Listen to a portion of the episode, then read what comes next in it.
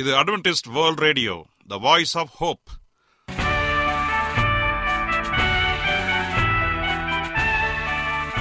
வணக்கம் அன்பான வானொலி நேயர்களே, உங்கள் அனைவரையும் கர்த்தராகிய ஆண்டவர் இயேசுவின் நாமத்திலே வாழ்த்தி எங்களது இன்றைய ஒளிபரப்பை கேட்க உங்களை அன்போடு வரவேற்கிறோம்.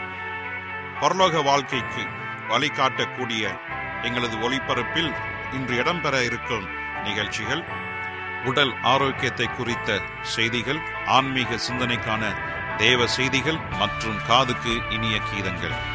இன்றைய உலகில் வியாதிகளின் எண்ணிக்கையை கணக்கிட முடியாது.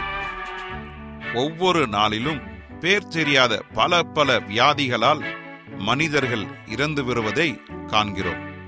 இந்த சூழ்நிலையில் நீங்கள் ஆரோக்கியமாக இருக்க வேண்டுமென நாங்கள் விரும்புகிறோம். உடல் நலத்தை குறித்த செய்தியை இப்போது கேட்போம்.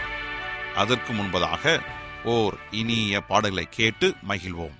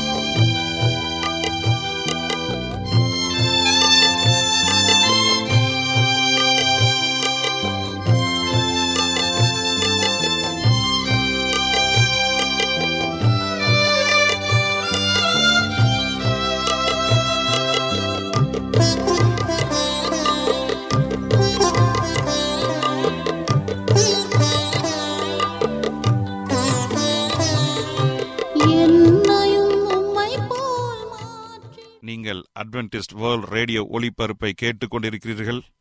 எங்களுடைய முகவரி அட்வென்டிஸ்ட் வேர்ல்ட் ரேடியோ, தபால் பெட்டி எண் 1446, Salisbury park market yard post, Pune 411037, Maharashtra, India. எங்களுடைய இமெயில் முகவரி awr tamil@gmail.com. இப்பொழுதும் நாம் தேவ வசனத்தை தியானிக்கும் வேலைக்குள்ளாக வந்திருக்கிறோம். இன்றைய தேவ செய்தியை சகோதரர் ஜே செல்வன் அவர்கள் வழங்க இருக்கிறார். ஓய்வு நாள். கிறிஸ்துவுக்குள் அன்பான தேவ பிள்ளைகளே, உங்கள் அனைவரையும் இந்த அட்வென்டிஸ்ட் உலக வானொலி நிகழ்ச்சியின் வாயிலாக சந்திப்பதிலே மிக்க மகிழ்ச்சி அடைகிறேன். உங்கள் அனைவரையும் ஆண்டவர் இயேசுவின் நாமத்தில் வாழ்த்துகிறேன். நேயர்களே, எங்களது அனுதின நிகழ்ச்சிகளை எங்களுடைய இணையதள பக்கத்திலும் கேட்டு மகிழலாம். எங்களுடைய இணையதள முகவரி www.awr.org. அதில் தமிழ் மொழியை தேர்வு செய்து பழைய ஒலிபரப்பையும் கேட்கலாம். அதே போல உங்களிடத்தில் ஸ்மார்ட் போன் இருந்தால் எங்களுடைய வாய்ஸ் ஆப் ஹோப் மற்றும் AWR 360 என்ற மொபைல் ஆப்புகளை பயன்படுத்தி எங்களுடைய அனைத்து நிகழ்ச்சிகளையும் கேட்டு மகிழலாம். அதே போல உங்களிடத்தில் வேறு ஏதாவது சந்தேகங்கள் இருந்தால் தயவாய் எங்களோடு தொடர்பு கொள்ளுங்கள். கர்த்தர் உங்கள் அனைவரையும் ஆசீர்வதிப்பாராக. இப்பொழுது நாம் தேவ செய்திக்குள்ளாக கடந்து செல்வோம். இன்றைய தியானத்திற்காக நாம் எடுத்துக்கொண்ட ஒரு தலைப்பு ஓய்வு நாள். இந்த ஓய்வு நாளை குறித்து இந்த உலகத்தில் இருக்கிற ஒவ்வொரு திருச்சபைகளும் மக்களை குழப்பிக் கொண்டிருக்கின்றன.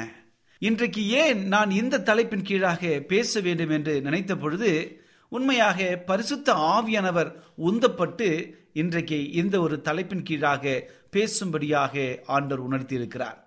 ஆகவே ஓய்வு நாளை குறித்து இந்த கடைசி காலத்தில் வாழ்ந்து கொண்டிருக்கிற நாம் அனைவருமே சரியான கண்ணோட்டத்தோடு இருக்க வேண்டும். எது ஓய்வு நாள்? இன்றைக்கு அநேக மக்கள் ஓய்வு நாள் எது, வாரத்தின் முதலாம் நாள் எது என்பதை விளங்கிக் கொள்ள முடியாமல் குழம்பிக் கொண்டிருக்கிறார்கள். அதற்காகத்தான் ஆண்டவர் இந்த நாளிலே இந்த சத்தியத்தை கொடுத்து வருகிறார். ஆகவே முதலாவதாக ஓய்வு நாள் எப்படி இந்த உலகத்திற்கு வந்தது என்பதை நாம் புரிந்து கொள்ள வேண்டும். ஆண்டவர் இந்த உலகத்தை படைக்கும் பொழுது மிக நேர்த்தியாக இந்த உலகத்தை படைத்தார். ஆதியாகமம் 1ஆம் அதிகாரத்தை படிப்போம் என்று சொன்னால் 1, 2 ஆகிய 2 அதிகாரங்களில மிக தெளிவாக ஆண்டவர் இந்த உலகத்தை படைத்தார். படைத்த பொழுது என்ன இருந்தது, படைத்த பிறகு அது எப்படி இருந்தது என்று சொல்லி மிக நேர்த்தியாக இந்த உலகத்தை படைத்தார். ஆதியாகமம் 1ஆம் அதிகாரம் 1ஆம் வசனத்திலே சொல்லப்படுகிறது, ஆதியிலே தேவன் வானத்தையும் பூமியையும் சிருஷ்டித்தார். அவர் சிருஷ்டித்த பொழுது இந்த உலகத்திலே மிக நேர்த்தியாக மனிதனை இந்த உலகத்திலே சிருஷ்டித்தார். மனிதனை ஆணும் பெண்ணுமாக சிருஷ்டித்தார், தேவ சாயலாக சிருஷ்டித்தார் என்று சொல்லி மிக தெளிவாக நமக்கு கொடுக்கப்பட்டிருக்கிறது. ஆம், எனக்கு அன்பானதனுடைய பிள்ளைகளே, ஆண்டவர் இந்த உலகத்தை மிக நேர்த்தியாக மனிதனை படைப்பதற்கு முன்பதாக மனிதனுக்கு தேவையான எல்லாவற்றையும் படைத்தார். அதன் பிற்பாடு மனிதனை படைத்தார், தேவனுடைய சாயலாக அவருடைய ரூபத்தின்படி சிருஷ்டித்தார் என்று சொல்லி வேத வசனம் மிக தெளிவாக நமக்கு சொல்லுகிறது. அது எல்லாவற்றையும் முடித்த பிறகு தேவன் இந்த உலகத்தை 6 நாட்களை படைத்தார். படைத்து முடித்த பிறகு அவர் 7ஆம் நாளில் ஓய்ந்திருந்தார் என்று சொல்லி வேதவாசனம் நமக்கு சொல்லுகிறது. ஆதியாகமம் 2ஆம் அதிகாரம் 1-3 வரை இருக்கிற வசனத்தை வாசிப்போம் என்று சொன்னால், அங்கு சிருஷ்டிப்பின் பொழுது மனிதனுக்கு ஓய்வு கொடுக்கப்பட்டது. அந்த நேரத்தில் பாவமோ சடங்காச்சார பிரமாணமோ யூத பிரமாணங்களோ அங்கே இல்லை. ஓய்வு நாள் இவை ஒன்றுக்கும் சொந்தமானது அல்ல. பாருங்கள், இந்த ஓய்வு நாள் யாருக்கும் உரியது அல்ல, ஆண்டவர் ஒருவருக்கே உரிய ஒரு நாளாக இருந்தது என்று சொல்லி வாசிக்கிறேன். பாருங்க, ஆதியாகமம் 2ஆம் அதிகாரம் 1-3 வரை இருக்கிற வசனத்தை, இவ்விதமாக வானமும் பூமியும் அவைகள் சர்வசனையும் உண்டாக்கப்பட்டு தீர்ந்தன. தேவன் தாம் செய்த தம்முடைய கிரியையெல்லாம் 7ஆம் நாளில் நிறைவேற்றி தாம் உண்டாக்கின தம்முடைய கிரியையெல்லாம் முடித்த பின்பு 7ஆம் நாளிலே ஓய்ந்திருந்தார். தேவன் தாம் சிருஷ்டித்து உண்டு பண்ணின தம்முடைய கிரியையெல்லாம் முடித்த பின்பு அதிலே ஓய்ந்திருந்தபடியால் தேவன் ஏழாம் நாளை ஆசீர்வதித்து அதை பரிசுத்தப்படுத்தினார். பாருங்கள், தேவன் ஏழாம் நாளிலே ஓய்ந்திருந்தார், அதை பரிசுத்தமாக்கினார், அதை ஆசீர்வதித்தார் என்ற மூன்று மிக முக்கியமான காரியத்தை நம்மால் காண முடிகிறது. ஆம், எனக்கு அன்பான தேவனுடைய பிள்ளைகளே, இந்த ஓய்வு நாள் என்பது மிக முக்கியமாக இருக்கிறது. தேவன் இந்த உலகத்தை படைத்து எல்லாவற்றையும் சிருஷ்டிக்கப்பட்ட பின்பு ஏழாம் நாளை ஓய்ந்திருந்து தான் உண்டு பண்ணின எல்லாவற்றையும் பார்த்து ரசிக்கின்றார். அதே போல நாமும் 6 நாட்கள் நம்முடைய வேலைகளெல்லாம் முடித்துவிட்டு 7ஆம் நாளில ஓய்ந்திருக்க வேண்டும் என்று சொல்லி வேத வசனம் நமக்கு தெளிவாக சொல்லுகிறது. இதுதான் தேவனுடைய சித்தமாக இருக்கிறது. தேவனுடைய சித்தத்தை உணர்ந்தவர்களாக நாம் காணப்பட வேண்டும். யாத்திராகமம் 16ஆம் அதிகாரம் 22-30 வரை இருக்கிற அந்த வசனங்களை வாசிப்போம் என்று சொன்னால், எந்த நாள் அவருடைய ஓய்வு நாள் என்பதை தேவன் அற்புதங்களினால் காட்டினார். இது வனாந்திர அனுபவத்திலே இஸ்ரவேல் மக்களுக்கு தேவன் கொடுத்த மிகப்பெரிய ஒரு ஆச்சரியமான ஒரு அற்புதங்கள். ஆகவே இஸ்ரவேலுடைய வாழ்க்கையில ஆண்டவர் இந்த மன்னாவின் அனுபவத்தின் மூலமாக ஓய்வு நாளை பரிசுத்தமாக ஆசரிக்க வேண்டும் என்று சொல்லி அவர்களுக்கு அதை ஞாபகப்படுத்தும்படி செய்தார். அதை தொடர்ந்து அவர்கள் அனைவருமே சீனாய் மலைக்கு வரும் பொழுது மக்களுடைய இந்த நிலையை கண்டு மக்களுக்கு மறுபடியும் இந்த ஓய்வு நாளை கடைபிடிக்க வேண்டும் என்று சொல்லி அவர்களுக்கு உற்சாக கொடுப்படுத்துகிறார். இது நிமித்தமாக சீனாய் மலையில கற்களின் வடிவில அங்கே கொடுக்கப்பட்டது, 10 கற்பனைகளை கொடுக்கப்பட்டது. அங்கு முதலாவது கொடுக்கப்படவில்லை, மறுபடியும் அவர்களுக்கு ஞாபகப்படுத்தப்பட்டது. அவ்வளவுதான். ஏனென்று சொன்னால், ஓய்வு நாள் ஆதியிலே தேவன் இந்த உலகத்தை படைக்கும் பொழுதே இந்த உலகத்திலே அவர் படைத்தார். ஓய்வு நாளுக்கும் மனுஷகுமாரன் ஆண்டவராய் இருக்கிறார். 6 நாட்கள் இந்த உலகத்தில் படைத்து 7ஆவது நாளிலே அவர் ஓய்ந்திருந்தார் என்று சொல்லி ஒரு காரியத்தை பார்க்கின்றோம். ஆகவே சீனாய் மலை அனுபவத்திலே தேவன் எப்படி கொடுக்கிறார் என்று சொன்னால், 10 கற்பனைகள் மூலமாக கொடுக்கிறார். யாத்திராகமம் 20ஆம் அதிகாரம் 8-11 வரை இருக்கிற வசனத்தை நாம் வாசிப்போம் என்று சொன்னால், அங்கு சொல்லப்பட்ட 4ஆவது கற்பனை மிக தெளிவாக ஓய்வு நாள் கற்பனை குறித்து பேசுகிறது. ஓய்வு நாளை பரிசுத்தமாய் ஆசரிக்க நினைப்பாயாக. 6 நாளும் நீ வேலை செய்து உன் கிரியெல்லாம் நடப்பிப்பாயாக. 7ஆம் நாளோ உன் தேவனாகிய கர்த்தருடைய ஓய்வு நாள்.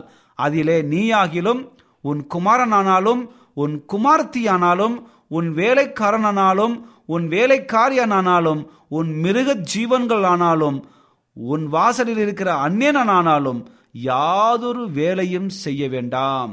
கர்த்தர் 6 நாட்களுக்குள்ளே வானத்தையும் பூமியையும் சமுத்திரத்தையும் அவைகள் உள்ள எல்லாவற்றையும் உண்டாக்கி 7ஆம் நாளிலே ஓய்ந்திருந்தார். ஆகையால் கர்த்தர் ஓய்வு நாளை ஆசீர்வதித்து அதை பரிசுத்தப்படுத்தினார். பாருங்கள், இங்க மிக தெளிவாக நமக்கு சொல்லப்பட்டிருக்கிறது. 6 நாட்களில தேவன் இந்த உலகத்தை படைத்து 7ஆம் நாளிலே ஓய்ந்திருந்தார். அதே போல நாமும் ஓய்ந்திருக்க வேண்டும் என்று சொல்லி சீனாய் மலை அனுபவத்திலே நாம் பார்க்கின்றோம்.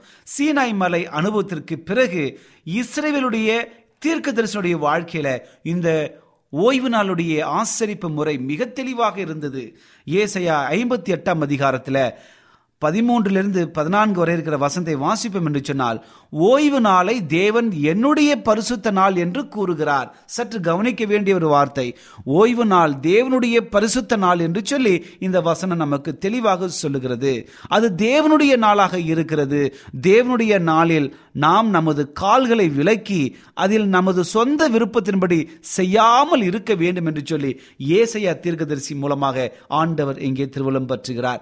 அதை தொடர்ந்து எசேக்கியேலை படிக்கும்போது எசேக்கியேல் 20ஆம் அதிகாரம் 12-20 வரை இருக்கிற வசனத்தை வாசிப்போம் என்று சொன்னால், உலகத்தை சிருஷ்டித்த தேவன் நமது இருதயங்களையும் திருப்பவும் சிருஷ்டித்து நம்மை உண்மையான கிறிஸ்தவர்களாக மாற்றுகிறார் என்பதை காட்டுகிற ஒரு ஓய்வு நாளானது பரிசுத்தப்படுத்துதல் என்பதின் ஒரு மிகப்பெரிய அடையாளமாக இருக்கிறது. ஆகவே வேதாகமம் முழுவதும் படிப்போம் என்று சொன்னால், குறிப்பாக இஸ்ரேல் மக்கள் வனாந்திர அனுபவத்திற்கு பிறகு பரிசுத்த ஓய்வு நாளை பரிசுத்தமாக ஆசரிக்க வேண்டும் என்று சொல்லி கேட்டுக்கொள்ளப்பட்டார்கள். கிறிஸ்துவ வாழ்க்கையில அதை தான் நாமும் இன்றைக்கு பின்பற்ற வேண்டும். இயேசு கிறிஸ்துடைய வாழ்க்கையில பார்ப்போம் என்று சொன்னால், இந்த ஓய்வு நாளை மிக நேர்த்தியாக அவர் கடைபிடித்தார் என்று சொல்லி நாம் பார்க்கின்றோம். லூக்கா 4ஆம் அதிகாரம் 16 வசனம் சொல்கிறது, ஓய்வு நாளில் ஆராதனை செய்து கிறிஸ்துவின் வழக்கமாக இருந்தது. பாருங்கள், ஓய்வு நாளுடைய ஆசரிப்பு என்பது இயேசு கிறிஸ்துடைய வாழ்க்கையில மிகப்பெரிய அங்கமாக இருந்தது. லூக்கா 23 அதிகாரம் 52 56 வரை இருக்கிற வசனத்தை வாசிப்போம் என்று சொன்னால், இயேசு காலத்தில் கற்பனைப்படி ஓய்வு நாள் வெள்ளிக்கிழமைக்கும் ஞாயிற்றுக்கிழமைக்கும் இடையில் இருந்த ஒரு நாளாக தான் இருந்தது. இன்றும் அப்படியே தான் இருக்கிறது என்பதை புரிந்து கொள்ள வேண்டும். ஆகவே லூக்கா 16:17 சொல்கிறது, வேதத்தின் ஒரு உறுப்பும் அவயமாய் போகாது என்று கூறி இயேசு சொல்கிறார். மத்தேயு 12 அதிகாரம் 8, மார்க்கு 2:28 சொல்கிறது, கர்த்தருடைய நாள் ஓய்வு நாள் என்பது கர்த்தருடைய நாள் என்று சொல்லி ஆண்டவர் இயேசு கிறிஸ்து கூறுகிறார். இப்படியாக நீங்களும் நானும் ஓய்வு நாளை மிக பரிசுத்தமாக ஆசரிக்க வேண்டும் என்கிற மிகப்பெரிய நியதி இயேசுவனுடைய வாழ்க்கையிலிருந்து நாம் கற்றுக்கொள்கிறோம். அதே போல ஆண்டவர் இயேசு கிறிஸ்துவுக்கு பிறகு இந்த ஓய்வு நாள் கடைபிடிக்கப்பட்டதா என்று கேட்டால் உண்மையாக கடைபிடிக்கப்பட்டது. அதற்கு ஆதாரம் இங்கே இருக்கிறது. அப்போஸ்தலர் நடபடிகள் 17 அதிகாரம் 2 வசனம் சொல்கிறது, ஓய்வு நாளில் ஆராதனை செய்வது அப்போஸ்தலனாகிய பவுலுடைய வழக்கமாக இருந்தது. பாருங்கள், இயேசுவை சொந்த இரட்சகராக ஏற்றுக்கொண்ட அப்போஸ்தலனாகிய பவுல் தன்னுடைய வழக்கத்தின்படியே, அந்த கலாச்சாரத்தின்படியே ஓய்வு நாள் தோறும் தேவாலயத்துக்கு சென்று தேவனை வணங்குகிற, தேவனை போற்றுகிற ஒரு மனிதனாக வாழ்ந்தார். அப்போஸ்தலர் 16:13 சொல்கிறது, ஓய்வு நாளில் வழக்கத்தின்படி ஜெபம் பண்ணுவதற்கு இடமான ஆற்றின் கரைக்கு பவுலும் ஷீலாவும் தீமோத்தேயும் லூக்காவும் சென்றார்கள். என்னைக்கு சென்றாருங்க? ஓய்வு நாள் தோறும் அவர்கள் ஜெபிக்கிற இடமான ஆற்றின் கரைக்கு பவுலும் இவர்கள் எல்லாரும் ஒன்றாக இணைந்து போனார்கள். அதே போல அப்போஸ்தலர் 13 அதிகாரம் 42 மற்றும் 44 ஆகிய வசனத்தை வாசிக்கும் பொழுது, ஓய்வு நாளில் பவுல் புரோஜாதினருக்கும் அதே போலவே யூதருக்கும் பிரசங்கம் செய்தான். எபிரேயர் 4 அதிகாரம் 4-10 வரை இருக்கிற வசனம் சொல்கிறது, தேவன் 7ஆம் நாளில் ஓய்ந்திருந்தார். இயேசுவிற்கு சொந்தமானவர்கள் எப்பொழுதுமே இயேசுவை போல இளைப்பாற வேண்டும், இயேசுவை போல ஓய்ந்திருக்க வேண்டும். தேவன் இளைப்பாறுதலிருந்தது போல அதே நாளில் ஆண்டோடைய பிள்ளைகளும் ஓய்ந்திருந்தார்கள் என்று சொல்லி இங்கே பார்க்கிறோம். ஆகவே இந்த உலகத்தில் வாழ்ந்த இயேசுவினுடைய அடியார்கள், இயேசுனுடைய சீஷர்கள் இயேசுவை போல ஓய்வு நாளை கடைபிடித்தார்கள், ஓய்வு நாளில் ஓய்ந்திருந்தார்கள். அதற்கப்புறமாக இந்த வேதாகமத்திற்கு முடிவிலே கடைசி காலத்தில் வாழ்ந்து கொண்டிருக்கிற நாம், நம்முடைய சமூகத்திலும் இது ஓய்வு நாளாக இருக்க வேண்டும் என்று சொல்லி விரும்புகிறார் ஆண்டவர். அதை நோக்கி காத்து கொண்டிருக்கிறார். ஆகவே வேதாகமத்தினுடைய முடிவில் கடைசி புத்தகமான வெளியாகம புத்தகம் சொல்கிறது, வெளியாகமம் 1:10, கர்த்தருடைய நாள் என்று ஒரு வார்த்தை வருகிறது. கர்த்தருடைய நாள் வேதாகமத்தின் முடிவில் கர்த்தருடைய நாள் என்று அவர் அழைக்கும் ஒரு நாளை அவர் இன்னும் உடையவராக இருக்கிறார். இந்த வசனம் நமக்கு மிக தெளிவாக சொல்கிறது, ஓய்வு நாள் கடைசி வரைக்கும் நிலைத்திருக்கிறது. இந்த நாள் ஓய்வு நாள் என்று வேதாகமம் கூறுகிறது. எப்படி என்றால், மத்தேயு 12 அதிகாரம் 8 வசனத்திலையும், மார்க் 2 அதிகாரம் 28 வசனத்தையும், ஏசாயா 58 அதிகாரம் 13 வசனமும், யாத்ராகம் 20 அதிகாரம் 10 வசனங்களும் இவை எல்லாமுமே கர்த்தருடைய நாளை குறித்து பேசுகிறது, அதாவது ஓய்வு நாளை குறித்து பேசுகிறது. ஆகவே கர்த்தருடைய நாள் என்றால் ஓய்வு நாளை குறிக்கிறது. வெளியாகவும் 12 அதிகாரம் 17 சொல்கிறது, தேவனுடைய கடைசியான மீதியான சபை எப்படி இருக்கும் தெரியுங்களா? கற்பனைகளை காத்து கொள்ளுகிற சபையாக இருக்கும். அப்படி என்றால் தேவனுடைய கற்பனைகள், அந்த கற்பனைகளில 4வது கற்பனையாக ஓய்வு நாள் கற்பனை வருகிறது. ஓய்வு நாளை கடைபிடிக்கிற கற்பனை உடைய ஒரு திருச்சபையாக மீதமான திருச்சபை இருக்கும். அதே போல ஆண்டவர் இந்த உலகத்திற்கு வந்து பரிசுத்தவான்களை மறுபடியும் பரலோகத்துக்கு எடுத்து செல்லும் பொழுது அங்கு ஓய்வு நாள் கடைபிடிக்கப்படும். புதிய வானத்தையும் புதிய பூமியும் தேவன் சிருஷ்டிக்கப்படும் பொழுது இந்த ஒரு காரியம் இருக்கும். ஏசாயா 66 அதிகாரம் 23 சொல்கிறது, புதிய பூமியிலும் கூட பரிசுத்தவான்கள் தொடர்ந்து ஓய்வு நாளுக்கு முன் தேவனுக்கு முன்பாக ஆராதனை செய்வார்கள்.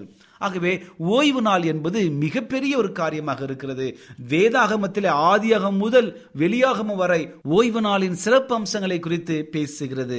ஆம், எனக்கு அன்பானதனுடைய பிள்ளைகளே, இன்னைக்கு நம்மை சார்ந்திருக்கிற அநேக விசுவாச பிள்ளை நினைப்பதுண்டு, ஆண்டவர் இந்த ஓய்வு நாளை 10 கற்பனைகளை சிலுவையிலே அவர் அறைந்து விட்டார், நமக்கு அதெல்லாம் தேவையில்லை என்று சொல்லி மக்களை குழப்பி அநேக மக்கள் சாத்தானுடைய வஞ்சனையினாலே அநேக தவறான சத்தியங்களை போதிக்கின்றார்கள். ஆனால் கிறிஸ்தவர்களாகிய நாம் இயேசு பின்பற்றின இந்த ஓய்வு நாளை கடைசி வரைக்கும் தேவனுடைய தாசர்கள் பின்பற்றினார்கள். அதே போல நமக்கும் அது மிக அவசியமாக இருக்கிறது.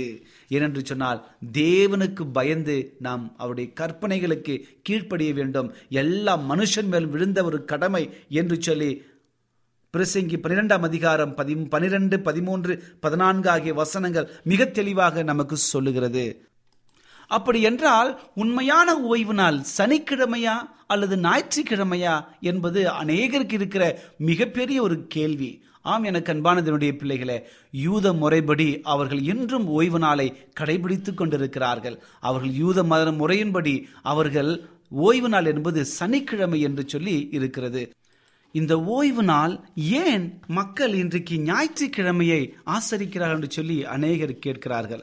ஆம், எனக்கு அன்பானதனுடைய பிள்ளைகளே, வேதாகமத்தில் உள்ள வாரத்தின் முதலாம் நாளான ஞாயிற்றுக்கிழமையை இன்றைக்கு மக்கள், பெரும்பாலான மக்கள் இன்றைக்கு ஆசரிக்கின்றார்கள். இன்னைக்கு அவர்கள் சொல்வது எங்களுக்கு எல்லாம் முதலாம் நாள் போதும் என்று சொல்லணும். ஒரு சிலர் சொல்றாங்க ஓய்வு நாள் ஞாயிற்றுக்கிழமை என்று சொல்கிறார்கள். ஆம், எனக்கு அன்பானவர்களே, இவை எல்லாம் சாத்தானுடைய தந்திரங்கள். நம்முடைய வேதாகமம் சொல்கிறது போல காலங்களையும் பிரமாணங்களையும் மாற்ற நினைப்பான் என்று சொல்லி போப்பு மார்க்கத்தை குறித்து தானியல் அந்த அருவருப்பான கதை சொல்வது போல, வெளியாகும் புஸ்தகம் 13ஆம் அதிகாரம் சொல்வது போல, வலு சர்ப்பம், முதலாம் மிருகம், 2ஆம் மிருகம் இவை எல்லாம் இணைந்து இன்னைக்கு காலங்களையும் பிரமாணங்களையும் மாற்றி தேவனுக்கு விரோதமாக அநேக காரியங்களை செய்து கொண்டிருக்கிறார்கள். இன்றைக்கு இந்த ஓய்வு நாள் எப்படி மாற்றப்பட்டது என்று சொல்லி நாம் அனைவரும் அறிந்து கொள்ள வேண்டும். அது மிகப்பெரிய ஒரு கடமையாக இருக்கிறது. கிறிஸ்தவர்கள் அனைவரும் தெரிந்து வைத்திருக்க வேண்டும். இருண்ட காலங்களில மக்கள் அனைவரும் தன்னுடைய கட்டுப்பாட்டுகள் வைத்திருந்த ரோம ஆதிக்கம், அந்த ரோம மக்கள் திருச்சபைக்குள்ளே வந்த பொழுது ரோம கத்தோலிக்கலாக இருந்தார்கள். ரோம கத்தோலிக்கர்கள் அதிகமாய்கொண்டு இந்த உலகத்தை மிகவும் வல்லமையாக அவருடைய ஆளுகையில் கொண்டு வந்தார்கள்.